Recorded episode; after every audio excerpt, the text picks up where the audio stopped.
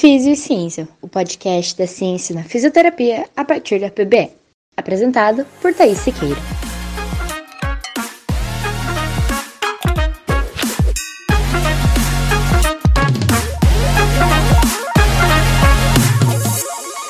Olá, seja bem-vindo ao podcast Físio e Ciência. O tema de hoje é baseado em um artigo recém-publicado na British Sports Medicine, uma revista extremamente conceituada e respeitada na nossa área da fisioterapia e educação física.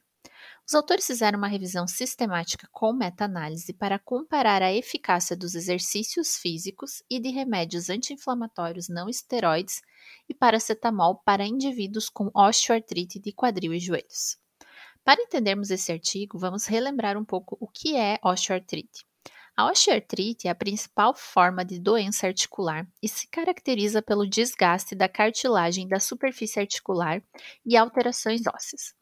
Esse desgaste, como já conversamos nos episódios passados, são naturais do envelhecimento, mas podem ser acentuados em alguns indivíduos e por algumas doenças associadas. Os sintomas da osteoartrite incluem incapacidade física e de locomoção, mas o principal sintoma encontrado e foco de estudos em relação ao tratamento da doença é a dor. Muitas vezes, o nível de incapacidade física e locomoção é primeiramente afetado pela presença de dor. E aí, o tratamento mais comum para essa dor nos casos de osteoartrite é a administração de medicamentos. Anti-inflamatórios não esteroides orais e paracetamol são os tipos de analgésicos mais prescritos para esses pacientes. Estima-se que quase 35% dos pacientes com osteoartrite de quadril e joelho faça uso desse tipo de medicação.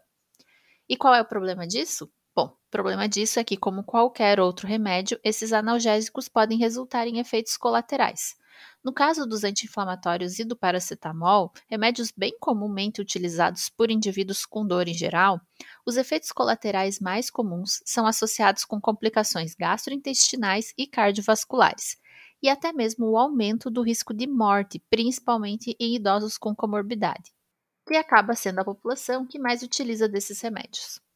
Muitos estudos, inclusive instituições de pesquisa e cuidado em saúde, recomendam a prática de exercícios para indivíduos com osteoartrite, com o objetivo de redução da dor e melhora ou prevenção da redução da atividade e limitação física.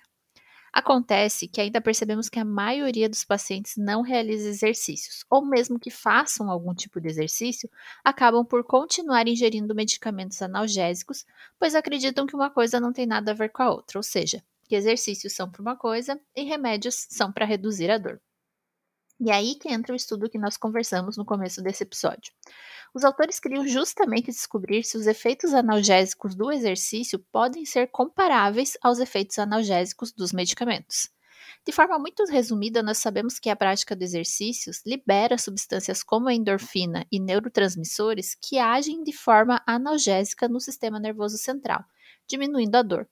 Mas será que esse efeito analgésico é suficiente para substituirmos os remédios por exercício? Bom, depois de reunirem 152 ensaios clínicos randomizados, com mais de 17 mil participantes no total, os pesquisadores compararam os efeitos dos exercícios e dos medicamentos analgésicos e encontraram que sim, o exercício pode ser considerado um remédio, pois ele apresentou efeito analgésico muito semelhante ao obtido através do uso de anti-inflamatórios e paracetamol em pessoas com osteoartrite.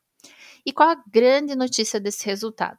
Bom, podemos prescrever para indivíduos com osteoartrite uma intervenção segura, barata, com quase nenhum efeito colateral e que irá melhorar muitas outras coisas além da dor. Essa intervenção é o exercício. Isso é uma grande notícia que deveria ser divulgada nas grandes mídias sociais. Porém, infelizmente, como já falamos no episódio da semana passada, às vezes o paciente não quer sair do papel passivo dele na terapia. Ter estudos como esse, que comprovam os efeitos positivos e analgésicos do exercício, podem nos ajudar a convencer esses pacientes da importância de se movimentar. É claro que é importante destacar algumas coisas, como por exemplo, os achados desse estudo referem-se à osteoartrite. Porém, nós já sabemos que a dor, principalmente a dor crônica, se beneficia grandemente dos efeitos dos exercícios a nível do sistema nervoso central. Por isso, podemos extrapolar um pouco os resultados desse estudo para algumas outras doenças crônicas.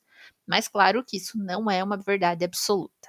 Um outro cuidado que nós precisamos ter com relação a esse estudo é o tipo e a dose de exercício. Obviamente, essa prescrição precisa ser individual e, para algumas condições, principalmente a dor lombar crônica, já sabemos que exercícios como Pilates podem ter melhores resultados.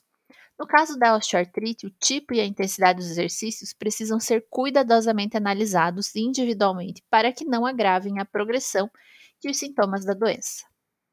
Mas verificar que o exercício pode ser tão eficaz quanto anti-inflamatórios na redução da dor de pessoas com osteoartrite pode melhorar a conscientização pública sobre o exercício como forma de tratamento eficaz e não apenas uma atividade física para a saúde geral desses indivíduos.